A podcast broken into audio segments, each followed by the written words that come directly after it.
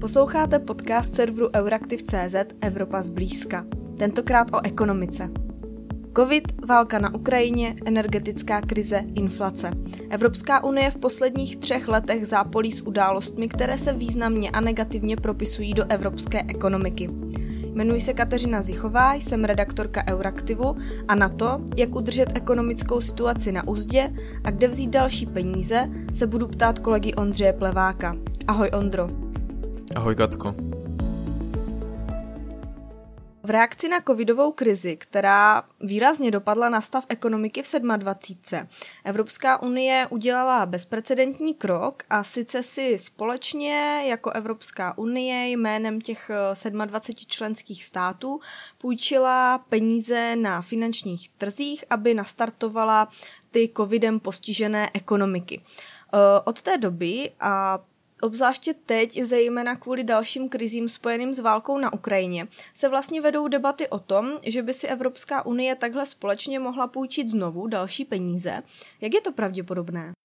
Tak eh, tady ta debata o tom, že by se Evropská unie mohla společně znovu zadlužit, eh, tak se eh, vlastně vede už nějakou dobu. Je to od toho roku 2020, kdy se, kdy se ta první půjčka vlastně dohodla. A teďka v poslední době se mluví o, o tom, že by si EU mohla půjčit například kvůli tak, takzvanému eh, sociálnímu fondu pro klimatická opatření, eh, který zatím eh, vlastně financuje emisní povolenky a který by měl Evropanům pomoct vlastně kompenzovat potíže způsobené energetickou transformací a tam by vlastně se mohly využít ty peníze z té společné půjčky. E, nicméně e, spousta států do toho jít znovu nechce v tuto chvíli, e, včetně České republiky. Říkají, že napřed je potřeba využít ty stávající nástroje a ne hned se hrnout do nějaké další půjčky. Takže v dohledné době se to určitě nestane. Podle mého názoru na to ty rozpory jsou příliš velké a nevidím tam nějaký ten silný ekonomický šok, jako bylo právě v případě té pandemie, i když je samozřejmě vysoká inflace, tak eh, takové to obrovské překvapení, které eh, ta pandemie přinesla, tak to tady teď nemáme. Ehm, takže přesvědčit ty státy bude chtít nějakou dobu a uvidíme, jestli do budoucna se to stane či nestane. Ty říkáš, že tam jsou uh, rozpory, uh, říkáš, že nebude úplně lehké přesvědčit členské státy k nějaké další společné půjčce. Tak jaké jsou vlastně ty pohledy na společné, společnou evropskou půjčku? Čím argumentují ekonomové na jedné a na druhé straně?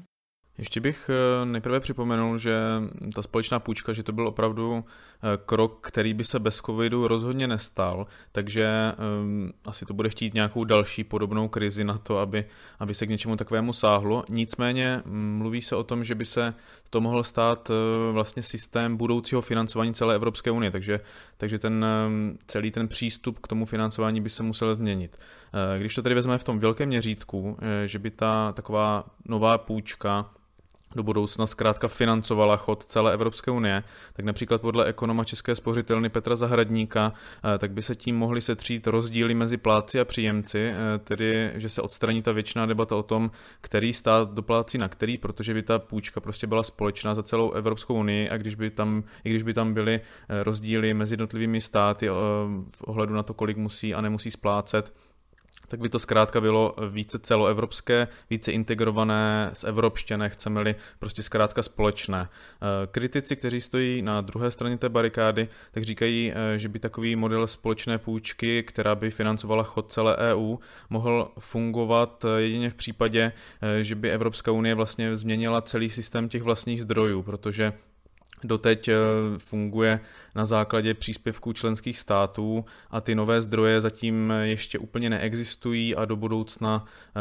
není úplně jasné, jak by mohly vypadat. Eh, a to celé taky znamená, že by se Evropská unie musela více integrovat, stala by se z ní částečně, řekněme, federace, což, když to vezmeme i z té filozofické stránky nebo té ideologické, tak se všem zkrátka nelíbí a to i mezi ekonomy. Takže je to takový souboj narrativů v tom ehm, vlastně, kam by měla Evropská unie směřovat, jestli hlouběji, eh, jestli by si měla hlouběji integrovat nebo ne. Mm-hmm. K vlastním zdrojům se ještě dostaneme, zůstaňme ale ještě u společné půjčky. Jak hodlá Evropská unie eh, ty dluhy splácet, které si vlastně myslím tím teď ty dluhy, které vznikly tou půjčkou po covidu a to obzvlášť situaci, kdy mm, dnes čelí dalším ekonomickým problémům kvůli dopadům ruské agrese na Ukrajině.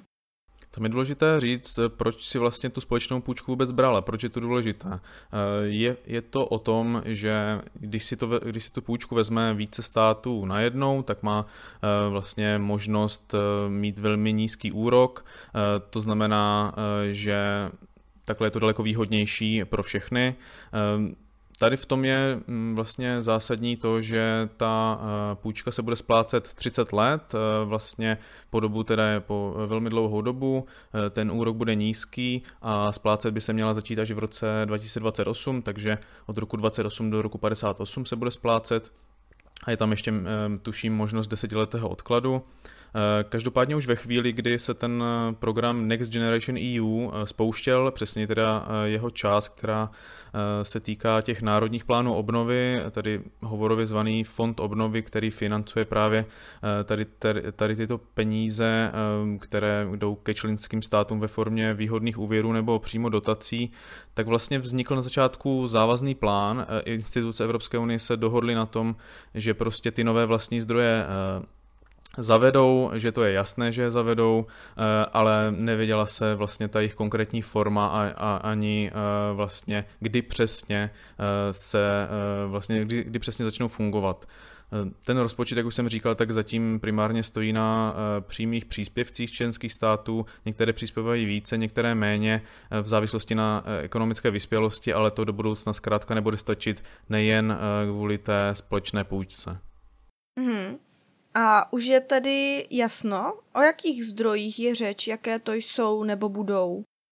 Tak ehm, když si to vezmeme vyloženě ehm, jako téma, téma vlastní zdroj eh, společného rozpočtu EU, tak eh, takový už existuje, eh, existuje už dlouho a to je společný výběr cel a podle toho změněného plánu, o kterém jsem mluvil, který, který vlastně instituce EU dohodly před několika lety, tak tam už jeden ten zdroj taky začal fungovat a to jsou vlastně společné poplatky za nevytříděné plasty, takže peníze z toho už do společného rozpočtu jdou.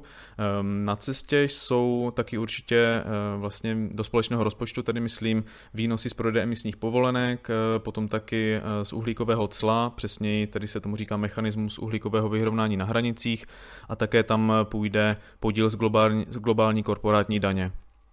Část peněz těchto nástrojů prostě půjde do toho společného rozpočtu, ale není úplně jasné, jak velká část a tedy jestli, jestli to do budoucna bude stačit na to, aby se ten evropský rozpočet uživil.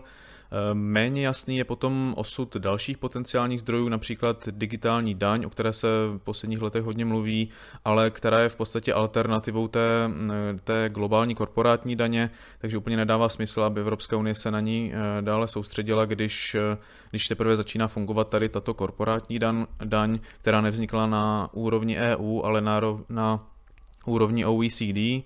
Eh, dále se pak mluví například o daní z finančních transakcí nebo daní z kryptoaktiv. Například Evropský parlament, který je v tomto ohledu ambicioznější, tak těch nápadů má opravdu hodně. Eh, záleží na tom, který z nich se podaří realizovat. Eh, těch možností, když to vezmeme konkrétně, tak je prostě asi šest a vždycky se o nějaké začne mluvit a jednat a pak nějak vyšumí, aby se za nějakou dobu zase vrátila. Evropská komise každopádně má do konce roku navrhnout balík nových vlastních zdrojů, tak uvidíme, o co konkrétně půjde. Jak je tedy pravděpodobné, že na některé ty um, vlastní zdroje, které jsou zatím ve fázi nějakého nápadu, vlastně dojde? Říká, že Evropská komise připravuje další balík, tak uh, které by se tam pravděpodobně uh, mohly objevit. Jak se k těm novým, o kterých se zatím hovoří, staví například členské státy? Um, je, nějaká, je nějaký nápad, který má vyloženě podporu těch členských států a tak můžeme tady říct, že u něho je to pravděpodobné, že se stane uh, novým vlastním zdrojem? Ty zdroje, o kterých jsem mluvil uh, předně, to znamená ty emisní povolenky a, a, a ten, to uhlíkové clo uh, a ta globální korporátní daň, tak ty už vlastně je jasné, že, že, že tam budou. To je prostě součástí toho závazného plánu a ta legislativa už se jenom dolaďuje. Uh, co není úplně jasné a kde se ty státy uh, vlastně rozcházejí částečně, tak to je, to je vlastně jaký podíl tady z těchto zdrojů má jít do toho společného rozpočtu a který, eh, jaký podíl má jít například přímo do těch národních rozpočtů. To je i ta globální korporátní daň, která vlastně na té, na té celoevropské úrovni daní velké, velké digitální giganty, tak, takže, takže tam vlastně část toho jde přímo do kapes tedy, eh, nebo výhledově půjde do kapes členským státům a část by šla do toho, rozpo, do toho společného rozpočtu, ale neví se, eh, neví se vlastně, kolik to bude přesně. A to je tak asi u, u těch eh, ostatních zdrojů taky. Ten plán je jasný, že ty nové zdroje prostě budou potřeba, ale mm, říct teď, který konkrétně zdroj začne kdy fungovat a jak bude přesně vypadat, to se to zkrátka nejde a, a taky vypozorovat, které státy chtějí předně co, to je taky poměrně komplikované jenom u těch zdrojů, které se opravdu blíží, tak tam, tak tam už se dá uh, vlastně vypozorovat, uh, co se může dít v, v blízké budoucnosti. Mm-hmm, rozumím. V důsledku té covidové krize nedošlo ale jen na tu společnou půjčku, ale i na rozvolnění fiskálních pravidel Evropské unie. Proto bych se ráda chvíli zastavila i v tomhle tématu. Protože ačkoliv ekonomickou situaci komplikuje v současné době inflace, tak Evropská unie vlastně hodlá ta rozvolněná pravidla znovu uplatňovat v té, řekněme, přísnější podobě od příštího roku.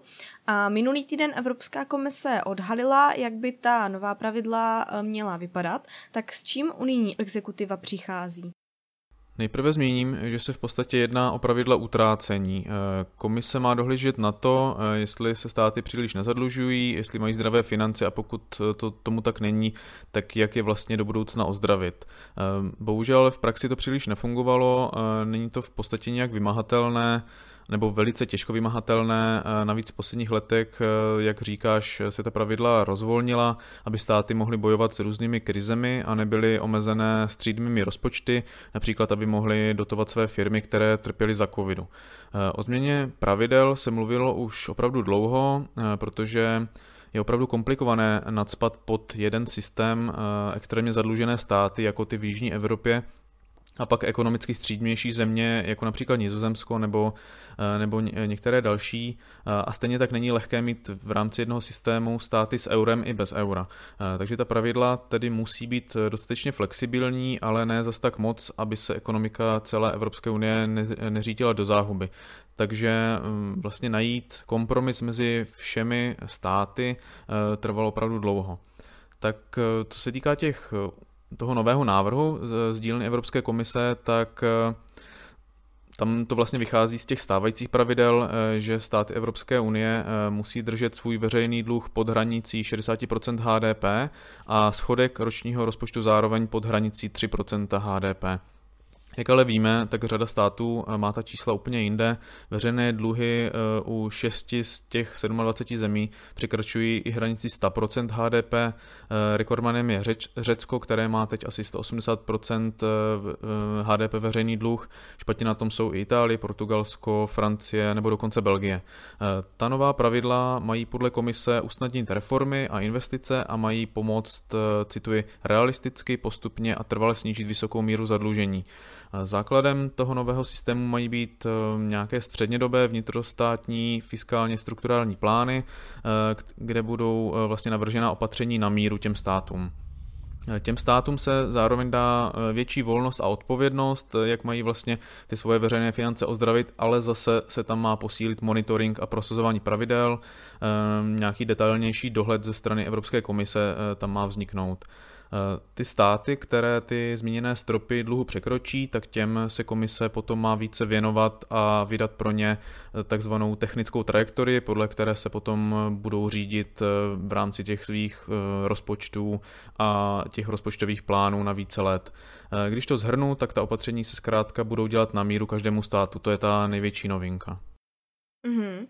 Máme tady tedy eh, návrat k těm předcovidovým pravidlům, ale máme tady i nějaká nová pravidla nebo nové prvky vůbec toho eh, systému dohledu nad eh, financemi v 27. Co by to znamenalo teda pro Českou republiku? Respektive Co to bude znamenat pro Českou republiku? Když jsi zmiňoval některé ty nové prvky, jako například ty strukturální plány nebo pak technické trajektorie, znamená to, že eh, Evropská komise navrhne Česku nějaký postup, jak ozdravit své veřejné finance, pokud to bude třeba Česká republika, to zkrátka bude muset následovat? Ano, něco takového se dá očekávat. Když se podíváme na ty čísla, tak eh, Česká republika eh, má veřejný dluh 4, okolo 44% HDP, takže se do toho 60% stropu vejde. Eh, v loňském roce nicméně byla nejrychleji si zadlužující zemí v rámci Evropské unie, takže tam je určitý vykřičník. A pokud jde o schodky, od schodky toho ročního rozpočtu, tak ty se pohybují okolo 3,5% HDP.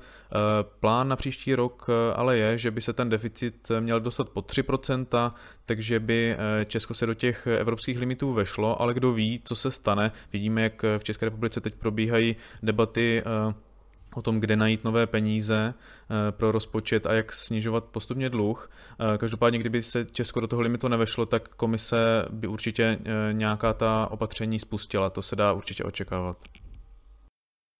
Mm-hmm. A jak vlastně Česko a další členské státy k těm návrhům Evropské komise přistoupily? Jaké jsou reakce na nová pravidla? Zatím je to velmi čerstvé. Eh, já jsem tedy oslovil ministerstvo financí a to mi napsalo, že ten balíček zatím analyzuje. Sice prý tam jsou věci, o kterých s komisí státy dlouhodobě mluví, ale prý i nějaké novinky. Eh, podle Petra Habáně z tiskového oddělení eh, ministerstva financí tak Česko považuje za klíčové, aby ta nová fiskální pravidla byla jednodušší, srozumitelnější a snáze vymahatelná. Když ho budu citovat, eh, tak mi napsal, že nastavení pravidel musí být dostatečně robustní a to takovým způsobem, aby obstála v budoucích zatěžkávacích zkouškách. Pravidla zprávy ekonomických záležitostí by totiž ani v případě hospodářské či finanční krize neměla být rozvolňována, pozastavována nebo ad hoc zrušena. Takže tam eh, z toho vidíme, že Česko evidentně chce, aby ta pravidla fungovala, aby se dodržovala eh, a to nejen na papíře, ale i v praxi, eh, jak se to vlastně teď do, do velké míry nedělo. Takže Česká republika mm, vypadá to, že ty, ten nový, nový směr, kterým EU se má vydat, takže ho oceňuje.